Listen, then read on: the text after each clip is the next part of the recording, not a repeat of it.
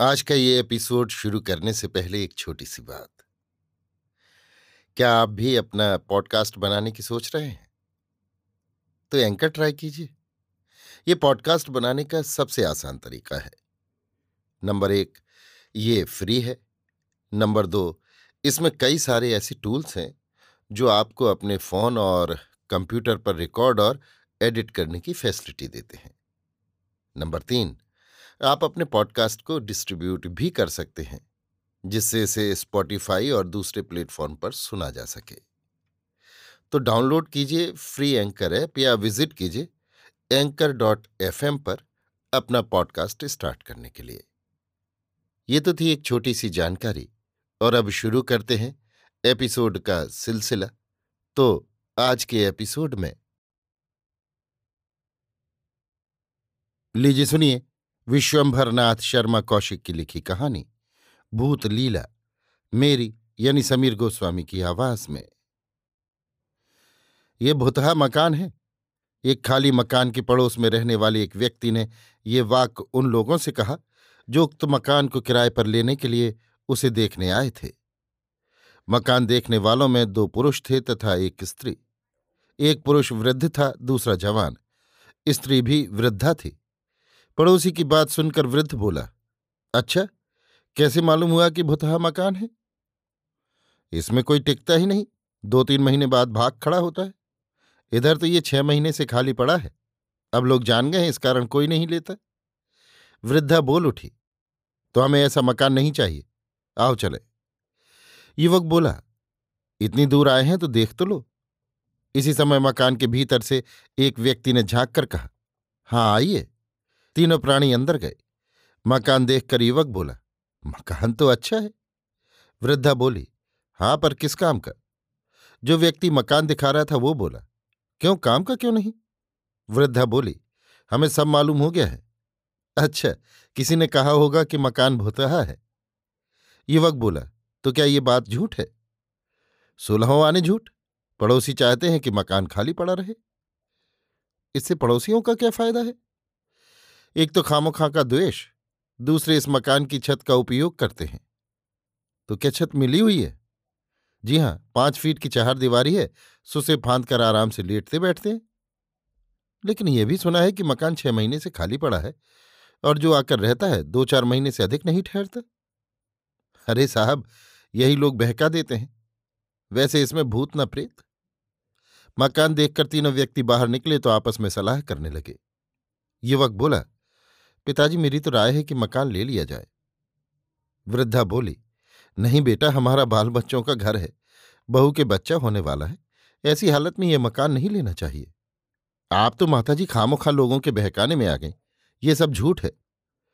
बहम तो पड़ गया, झूठ हो या सच, बहम का काम नहीं करना चाहिए। वृद्ध बोल उठा, अब यहाँ बहम करने से क्या फ़ायदा, घर चलो, वहाँ चलकर विचार करेंगे। आप भी पिताजी, माताजी की बातों में आ गए विचार क्या करना है? यही कि लेना चाहिए या नहीं? जब मकान पसंद आ गया तो क्यों ना लिया जाए? सिर्फ़ इसलिए कि लोग कहते हैं, भुता है? प्रथम तो ये बात बिल्कुल गलत मालूम होती है। और यदि हुआ भी तो मैं उस भूत को भगा दूँगा। क्या ठीक है? ऐसा कहीं का बड़ा ओझा है जो भूत को भगा देगा? माता बोली, खैर, मैं अपनी ज़िम्मेदारी पर लिए लेता हूँ। ये कहकर युवक ने उस व्यक्ति से मकान लेना निश्चय कर लिया। उसके माता पिता ताकते रह गए। शांति स्वरूप एक ग्रेजुएट युवक है, एक कॉलेज में फिलॉसफी का प्रोफेसर है। उसके पिता महोदय सरकारी पेंशनर हैं। परिवार में माता, पिता, पत्नी, एक चार बरस का लड़का, दो बरस की लड़की तथा एक छोटा भाई, जो बीए का विद्यार्थी है। इस प्रकार छह प्राणी हैं। शांति स्वरूप ने मकान ले लिया और अच्छा मुहूर्त देखकर उसमें आ गए। मकान में आने के एक सप्ताह बाद लड़की जीने से फिसल कर गिर पड़ी। उसके चोट आई और रक्तस्राव हुआ। पड़ोसी ने, जिसका नाम चंदनलाल था और जो एक वकील का मुहर्रिर था, अवसर पाकर कहा देखिए मेरी बात ठीक निकली? शांति स्वरूप माथा सिकोड़कर बोले, क्या ठीक निकली? वही भूत वाली बात। लड़की को भूत ने पटक दिया। क्या वाहियात बकते हो? बच्चे तो गिरते पड़ते रहते ही हैं। ऐसे गिरते हैं कि खोपड़ी फट जाए। क्या हुआ? संयोग की बात है। खैर, अभी आप मेरी बात न माने, परंतु आगे चलकर मानना पड़ेगी। देखा जाएगा। एक मास व्यतीत होते होते लड़के को मोती झरा निकल आया चंदनलाल ने शांति स्वरूप के पिता से कहा, प्रोफेसर साहब तो मेरी बात मानते नहीं। अब आप देख लीजिए। एक महीने के अंदर ही लड़की जीने से गिरी और अब लड़के को मोती झरा निकल आया क्या बताऊँ? आजकल के अंग्रेज़ी पढ़े लिखे लड़के अपने सामने किसी को मानते ही नहीं। मुझे तो भूत प्रेतों में विश्वास है। हालाँकि अंग्रेज़ी मैंने भी पढ़ी है। विश्वास होना चाहिए। अपने यहाँ प्रेत योनी मानी गई है। मैं भूत प्रेतों की लीलाएँ बहुत सुन चुका हूँ। क्यों नहीं? आप वृद्ध आदमी हैं। आपने संसार देखा है। हमने तो सुना ही सुना है, देखना तो अभी नसीब नहीं हुआ। इस मकान में है तो अवश्य, पर हमें कभी ना दिखाई पड़ा। एक ये भी बात है कि हम इसमें कभी रहे नहीं। रहते शायद कुछ दिखाई सुनाई पड़ता। परंतु जितने लोग इसमें रहे, वे सब कहते हैं कि इसमें है। क्या बतावें? हमारा लड़का बड़ा हठी है। अन्यथा हम तो कभी न रहते। जब तक उन्हें स्वयं अनुभव न होगा, तब तक वो नहीं मानेंगे। कुछ हानि उठाकर अनुभव हुआ तो किस काम का? यही तो बात है, भगवान सब कुशल रखे। वृद्ध ने शांति स्वरूप से कहा, बेटा, महीने भर के अंदर दोनों बच्चों पर बीती। ऐसा तो कभी नहीं हुआ। ये तो समय की बात है, पिताजी। आजकल तो टाइफाइड चल ही रहा है। न जाने कितने आदमी इसी में पड़े कुछ केवल हमारे ही यहाँ थोड़े ही है। वृद्धा बोली, ये अपने आगे ब्रह्मा की भी नहीं मानेगा। लड़कपन से ही जिद्दी है। बिना भली भांति समझे बूझे मैं कैसे मान लू? जब कुछ ऊंच नीच हो गया, तब माना तो किस काम का? पिता ने कहा तो पिताजी, किसी के कह देने मात्र से तो मैं मान नहीं सकता। कोई चाहे कि मुझे केवल भयभीत कराकर भगा दे। सो डॉल नहीं है। यदि हम ऐसा करें तो हमारी शिक्षा दीक्षा को धिक्कार है। ये सुनकर माता पिता चुप हो गए। एक दिन शांति स्वरूप अपने परिवार सहित रात में पड़े सो रहे थे। सहसा कुछ शब्द सुनकर उनकी माता जाग पड़ी। भली भांति जागृत होने पर उसे ऐसा जान पड़ा कि कोई कराह रहा है। उसने ध्यान से सुना तो शब्द छत की ओर से आता प्रतीत हुआ। वृद्धा को तुरंत भूत का ध्यान आया। ध्यान आते ही उसको पसीना आ गया। उसने पुत्र को पुकारना चाहा, पर आवाज़ न निकली। थोड़ी देर में कराहने की आवाज़ बंद हो गई। वृद्धा बड़ी साहस करके उठी और उसने बिजली का स्विच खोला। रोशनी होने पर उसने देखा कि उसका पति तथा उसका छोटा पुत्र निद्रा में सो रहे हैं। उसकी चारपाई पर उसका पौत्र भी सो रहा है। शांति स्वरूप उनकी पत्नी तथा लड़की दूसरे कमरे में थे। वृद्धा ने पति को जगाकर वृतांत बताया। वृद्ध इधर उधर देखकर बोला, तुमने स्वप्न तो नहीं देखा? नहीं, मैं जाग रही थी। वृद्ध बोला अच्छा बत्ती बंद करके लेटो, मैं जागता रहूँगा। नींद तो अब मुझे भी नहीं आएगी। बत्ती बंद करके पुनः सब लोग लेटे। पंद्रह बीस मिनट के पश्चात पुनः वैसी ही कराहने की आवाज़ आने लगी। वृद्धा ने धीमे स्वर में पति से पूछा, सुन रहे हो? वृद्ध भयभीत स्वर में बोला, सुन रहा हूँ। जरा उठकर बत्ती जलाओ। वृद्धा ने पुनः बत्ती जलाई। रोशनी होते ही वो आवाज़ बंद हो गई। वृद्ध ने उठकर भली भांति चारों ओर देखा, परंतु कुछ समझ में न आया। बत्ती बुझाकर पुनः लेटे। इसके पश्चात फिर आवाज़ नहीं सुनाई पड़ी।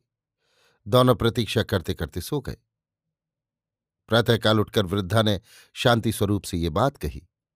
उसकी समझ में कुछ ना आया। उसने कहा, आज फिर देखो। उस दिन भी दो तीन बार कराने की तथा एक बार हंसने की आवाज़ आई। शांति स्वरूप से ये बात बताई गई। वो बोला अच्छा आज मैं स्वयं वहाँ लेटूँगा। तुम बहू के पास लेट जाना। उस दिन रात को कभी कराहने तथा कभी हंसने का शब्द सुनाई पड़ा। शांति स्वरूप ने हर बार उठकर रोशनी की तथा खूब देखा भाला, परंतु कुछ समझ में न आया। दो दिन तक आवाज़ सुनने के पश्चात तीसरे दिन शांति स्वरूप ने एक बाँस की लंबी सीढ़ी मंगवाई और उसे कमरे में रखवा दिया। उस दिन रात में जब पहली बार आवाज़ आई तो शांति स्वरूप ने रोशनी की। आवाज़ बंद हो गई। शांति स्वरूप बत्ती बुझाकर तथा एक छोटी टॉर्च हाथ में लेकर सीढ़ी पर चढ़ गए और प्रतीक्षा करने लगे।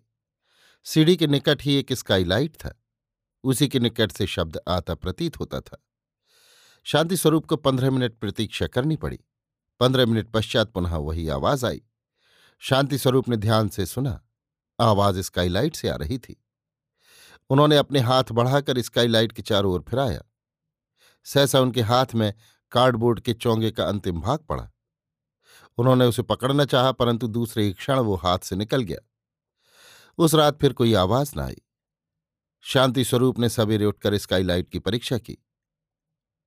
स्काईलाइट के ठीक सामने चंदनलाल की एक खिड़की थी। स्काईलाइट तथा खिड़की में दो फीट का अंतर था। दोनों मकानों के बीच दो फीट की एक बंद गली थी। अब शांति स्वरूप की समझ में सब बात आ गई। प्रातःकाल उठकर उन्होंने चंदनलाल को बुलाकर कहा, भूत का तो पता लग गया। चंदन का मुख श्वेत पड़ गया, उसने पूछा, कैसे? किसी तरह लग गया? भूत आपको दिखाई पड़ा? रात में तो नहीं दिखाई पड़ा, परंतु इस समय दिखाई पड़ रहा है। चंदनलाल आवाक होकर उनका मुँह ताकने लगा। शांति स्वरूप बोले, अभी इंद्रजाल समाप्त कीजिए, अन्यथा मामला पुलिस में दे दिया जाएगा, समझे? हमें आप इस प्रकार डराकर नहीं भगा सकते। चंदनलाल बिना कुछ उत्तर दिए ही सामने से हट गया। उस दिन से फिर कोई आवाज़ न सुनाई पड़ी और न कोई ऐसी घटना ही हुई जो किसी भूत प्रेत के माथे मढ़ ही जाती। वृद्ध सब समझकर बोला, बड़े बदमाश लोग हैं, परंतु भूत होते तो हैं। ये मैं फिर कहूँगा। अभी आप सुन रहे थे विश्वंभरनाथ शर्मा कौशिक की लिखी कहानी, भूत लीला। मेरी यानी समीर गोस्वामी की आवाज़ में।